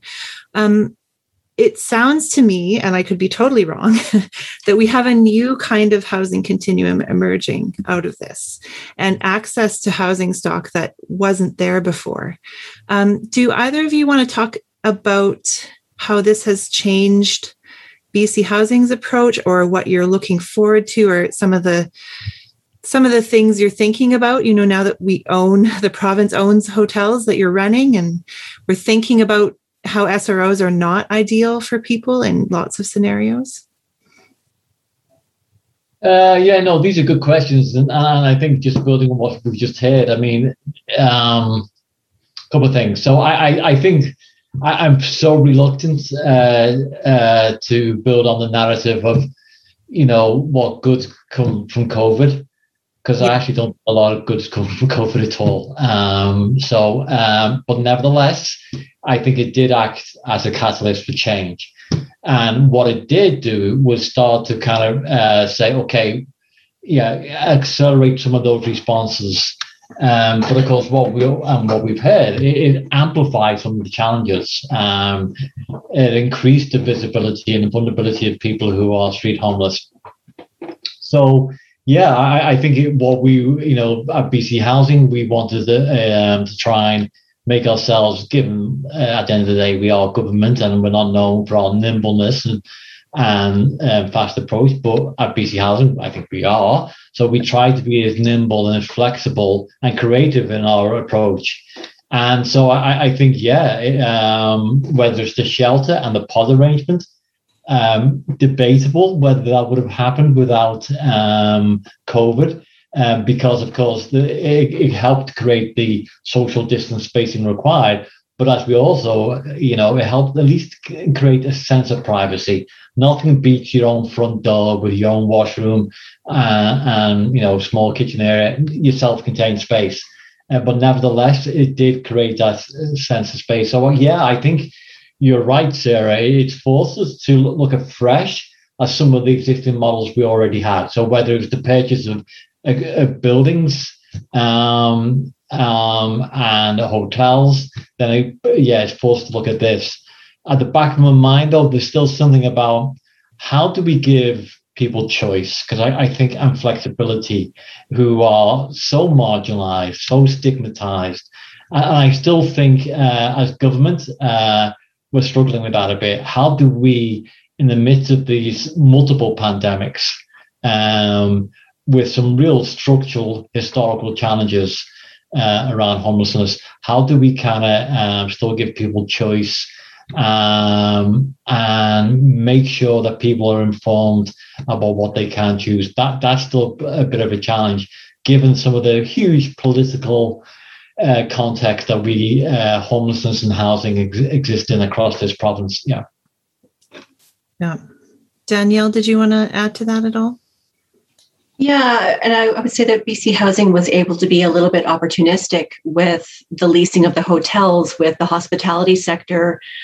Um, you know, not not having any patrons during this time, so we were able to lease some of the spaces and uh, and acquire some. But you know, should there be a rebounding in the economy at some point in time, hopefully there's some sort of light at the end of the tunnel where we're we're not in this particular space anymore, but um, just some of the spaces that we've been able to secure maybe won't be available forever. So we really have to do, we really do have to look at some longer term options um, sooner than later. Yeah.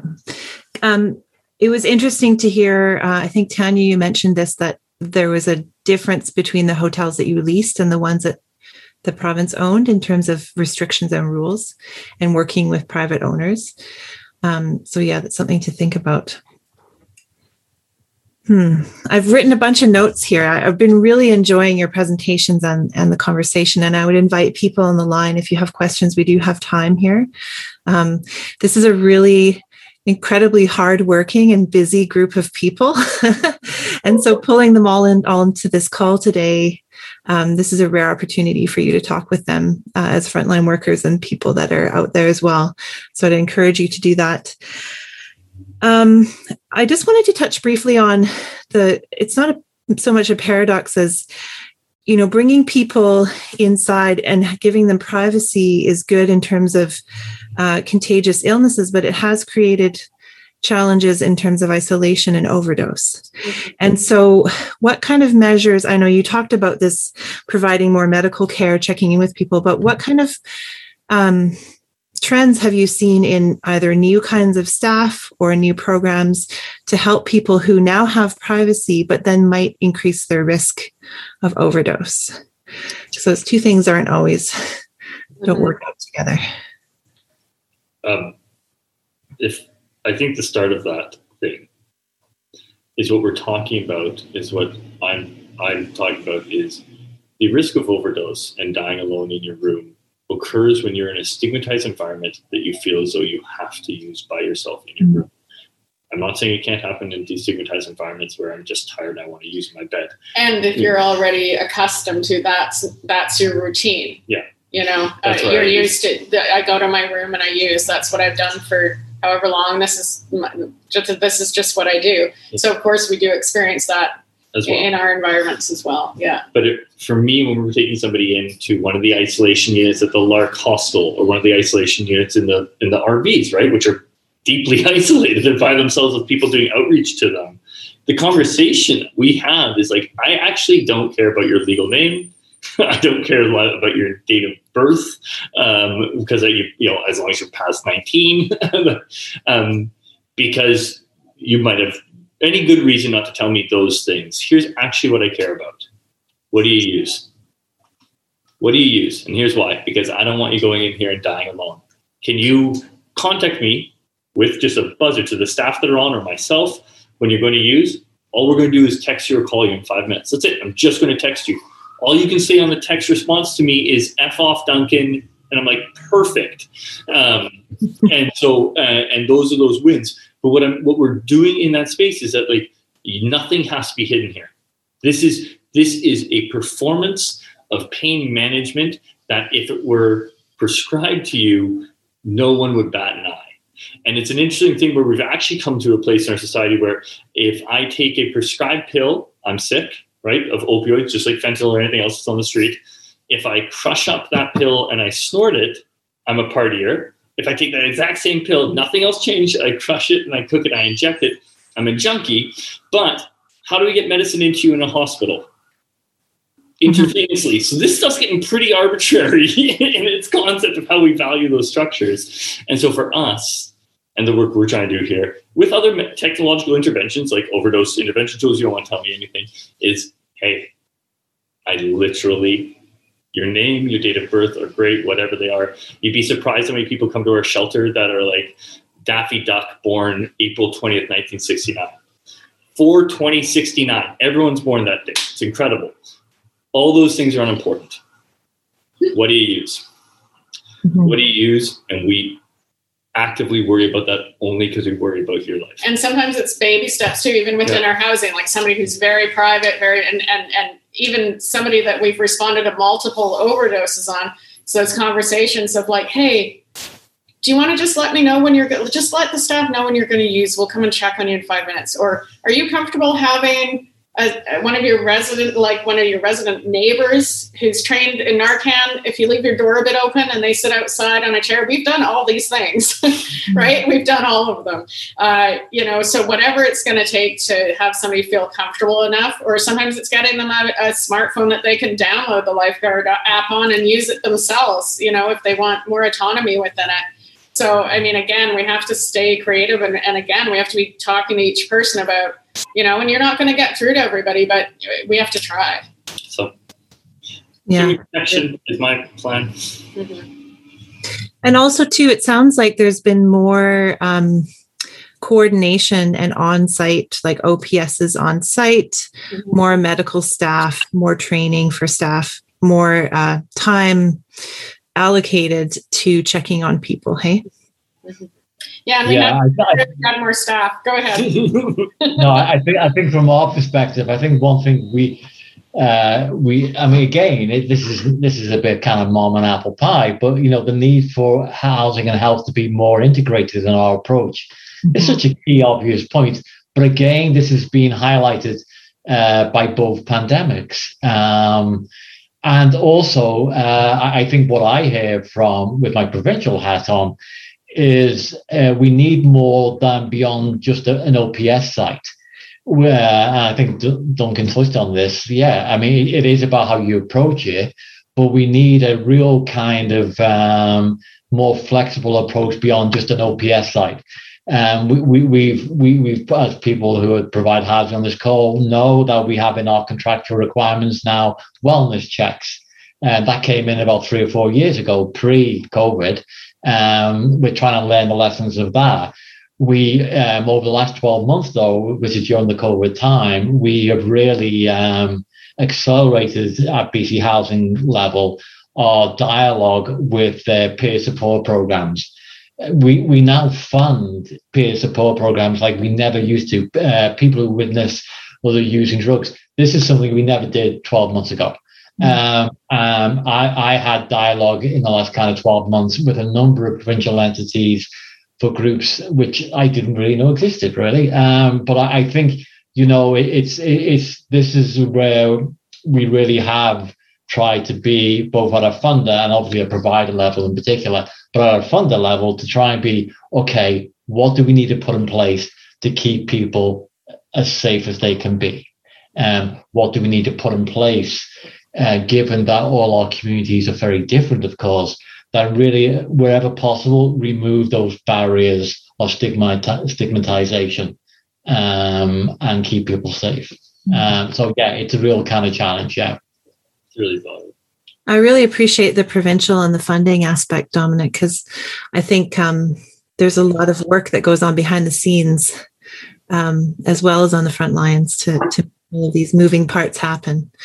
Um, we're just about 10 minutes to go here, and I wanted to talk briefly about um, the challenges faced in smaller communities versus um, places where there's more maybe more opportunity for collaboration and resources. And obviously uh, it's been a challenge for everybody but i wanted to ask allison and brandy in particular um, was there anything that you found worked really well or was particularly challenging being in a smaller community?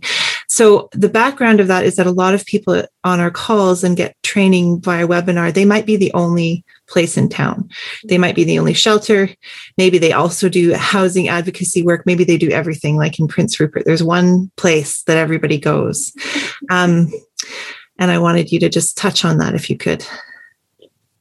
You think of anything in particular? Like, I think one thing that comes to mind immediately for a smaller town is just, and in particular in response to a COVID outbreak, was finding um, like I mentioned in my webinar, a uh, a prescribing physician for safer supply. That's been a huge barrier for us in this community with trying to help people get on safer supply. Um, and even we didn't even have a public OPS until a year ago. And I would imagine some of the communities that are on here right now might still not have one. So those are some of the barriers that we face in that that regard. Um, think of anything. We we've been really lucky in this community because we have really good relations with all the other organizations. So the collaboration typically is completely in sync. So we're really blessed in that regard. Um, that might not happen in all communities. Um, just happens to be like we have a great city social planner with amazing values that really wants the community connected. So, so it's made things work very well here for us in responding and in particular working with a lot of organizations with the same type of values that are very compassionate and, and caring and client centered as well. Yeah. That's good. And actually, Duncan and Tanya, kind of the flip side of this is that sometimes it's harder to keep track of people. Um, well, I'm, that's poor language. What I mean to say is it's harder to connect with and, and follow along with someone when there's so many services. I remember when I worked in the downtown east side, realizing that there were over 120 organizations in, you know, a square mile. And um, it was a bit overwhelming. So how have you dealt with that uh, working here in the lower mainland? I mean, I think, I think collaboration is also key here mm-hmm. for sure. And um, you're right. There are lots of organizations, and I think we still learn about new one, new ones or ones that we weren't aware of all the time. Um, and I mean, I, I, think you know, especially in the downtown east side, that there has been you know, there's lots of historical reasons why people, uh, uh more people. Uh, that were vulnerable ended up in this community. A lot of it was economics and real estate, and um, yeah you know, we just had the 35 year anniversary of the opening of Expo 86, and that's actually when we saw the shift of, um, you know, as fun as Expo was for most of us, it, that's when you know, a, you know, a, a, coat of paint got slapped onto, um, you know, units on Granville Street and rented for hundreds and hundreds of dollars to tourists at night, and and a bunch of people lost their housing. So the downtown east side did truly become the only place where people could get a welfare rate room, uh, including seniors. And so, of course, supports, um, you know, get developed in the neighborhood where they're seen to be the most needed. Uh, but I can tell you that they're actually needed in every single neighborhood. Uh, you know, when we first opened Insite, one of the first people I saw come through uh, was somebody that I knew from high school in the Dunbar area because it was the only one available. And so I think, um, again, with the destigmatization, you know, we need that across the board. We need it in every neighborhood. People to accept, hey, my neighbor's son is mentally ill, or this person's really struggling with this. What can we do? Instead of always uh, resisting. So, you know, you're going to have everything's too concentrated in the downtown east side. And then you're going to have the whoa, whoa, whoa, whoa, whoa, not no. over here right? Mm-hmm. So I think we all need to to work a lot harder to work together to recognize that it really is stigma that's um, that's creating a lot of these divisions. And those communication pathways, when you have a multitude of, of service providers and places where people access different, uh, their need, they get their needs met by a multitude of people. The reliant component there is on your internal logging your internal organization. organization. your internal what the information you keep every time you create that link to somebody yeah. that your, goes to your, file. yeah your staff following up yeah. Uh, with you know act teams mental health teams uh, whatever it is um, having those ongoing conversations uh, checking in with the the resident or the shelter guest or the the uh, person coming to your overdose prevention site or, or Insite or whatever it is to because the conversation conversation can change, right? People's what people needs can change on a daily basis, a monthly basis, a yearly basis. So um, I think a lot of it is not assuming again what somebody needs, but really constant check in and follow up and and connecting them to as many services that they want to be and and, and that are appropriate.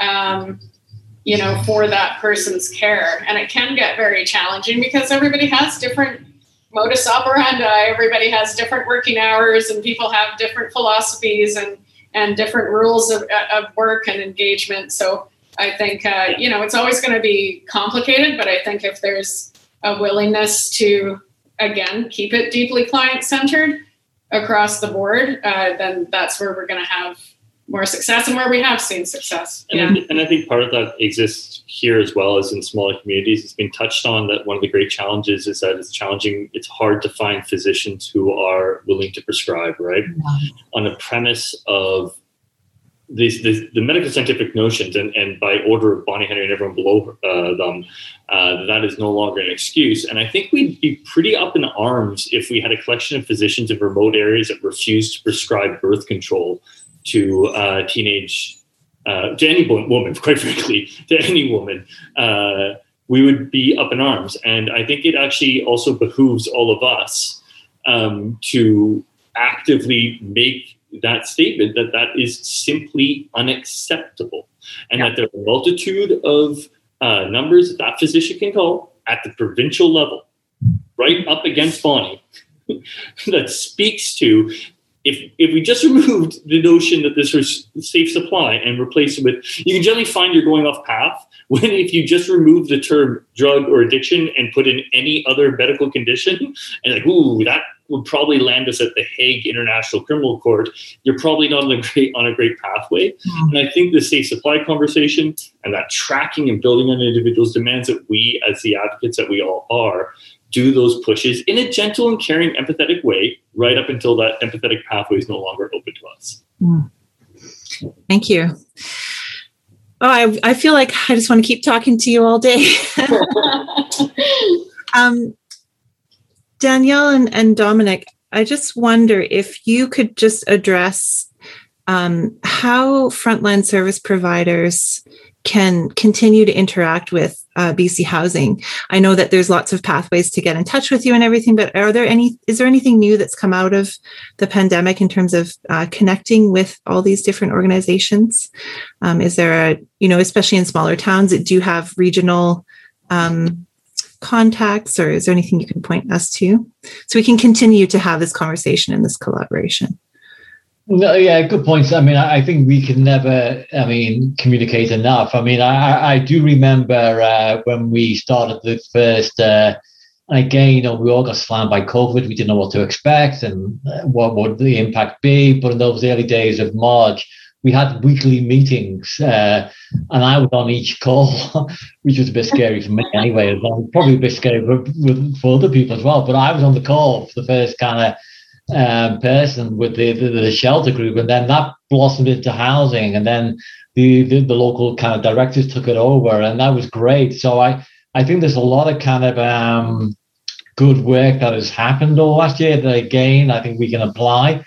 I, I, I, do think uh, just again with my kind of provincial hat on that it, what we learn on these kind of calls is, is, so much what we have in common and that kind of need for common learning um, and you know uh, I, have great to see Alison and folks from Vernon on the call because my day started with Nanette and team and the interior team talking about some of the challenges you know um, a day doesn't go by when we're, we're not talking about Penticton, it seems, or Kelowna, or, you know, there are so many common issues um, that we are now dealing with.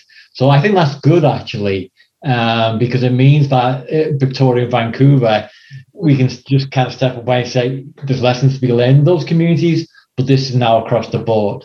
Mm. Um, and so we need both that balance between that provincial and community by community approach. But yeah, I mean, coming out of things like this, please uh, keep your local folks involved. Any questions, comments, let Danielle and I know. Yeah.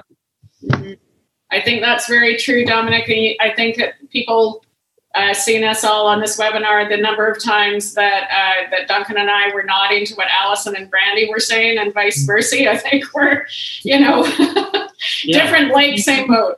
So yes, totally. well, I just want to say thank you. Oh, Danielle, you were going to. No, I just I was going to say I think that maybe I'm a little bit more glass half full uh, than Dominic about some positives that are coming out of COVID because I, I even think of our early conversations with all of the different health authorities and public health. And we really hadn't engaged a lot with public health before. It was really like the mental health and substance use teams or ACT teams, ICM teams, all of that kind of thing. That's really where we had the connections. And um, if you were on some of those earlier calls with the varying health authorities, uh, they didn't know the environments in which that we're working or that you're working. Um, you know, in emergency shelter, a lot of the initial response we got was, "Well, put this this person in a room to self isolate," and we're trying to explain there isn't a room. Yeah. and so uh, I think that in terms of our our opportunities in education with public health, both on the COVID front and possibly even on the um, the opioid um, uh, epidemic. That I think this maybe creates some good inroads for us with um, relationships and partnerships. Mm. I think that's a great place to land. You know, just as we're learning that increased connection and relationship building with our clients um, on an individual basis is really helping helping get them the services they need and removing barriers. The same is true when we work together across organizations. Hey, so thank you. Uh, and I, I just want to take this moment to say, give a great shout out to uh, everybody at HSABC and Stephen and crew, who I think have really kind of stepped up the last 12 months and try and you know had a really important dialogue with BC Housing at provincial level, at a community level. And I when I see these upcoming webinars, it just kind of makes my heart sing in some ways because it just shows the importance of the work. Um, at the moment, I'm very much involved in uh, health and housing. So when I see something on May the 19th around palliative care and homelessness, how important that work is, um, how important we get those connections between health, homelessness, and housing better addressed. So it's it's really encouraging to see uh, these topics uh, in in the in the weeks ahead being addressed. Well, I can't promote them any better than you just have, Dominic. So, yeah, as uh, um, do check out our upcoming trainings. You can find them on our website. Uh, register for them. We got lots coming up. This is just May, not even all of what's happening in May. So do join us. I really want to say thank you. Um, sometimes it can be challenging to really get to the the guts of the conversation, especially across multiple levels of management and government and, and policy. But I really want to say thank you to all of you for going there today um, and for bringing your frontline experience as well as what's going on behind the scenes. I really appreciate it. I appreciate the truth telling. I appreciate the the focus on destigmatization. And I think these are conversations that we absolutely need to keep having. So I would really um, love to see all of you on the line again at some point. I know we're going to continue to have lots to talk about. So thank you for your time today. Wonderful. Thank you very much. Thanks, everyone. Great pleasure. Everybody take care. Good to see you, Dominic. See you all. Bye. Bye, everyone. Take care.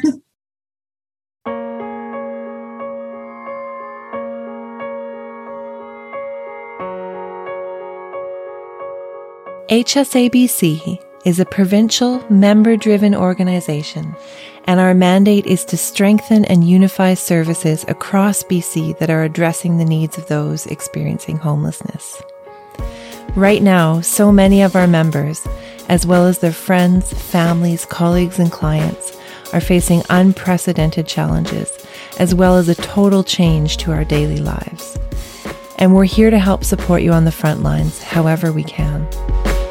You keep showing up, even in the most intense and difficult of circumstances, for the most vulnerable.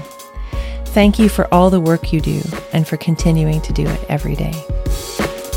Our website is hsa bc.ca, and you can find COVID 19 specific resources for frontline and shelter workers, including handouts, posters, webinar video, news and health authority updates, and much more.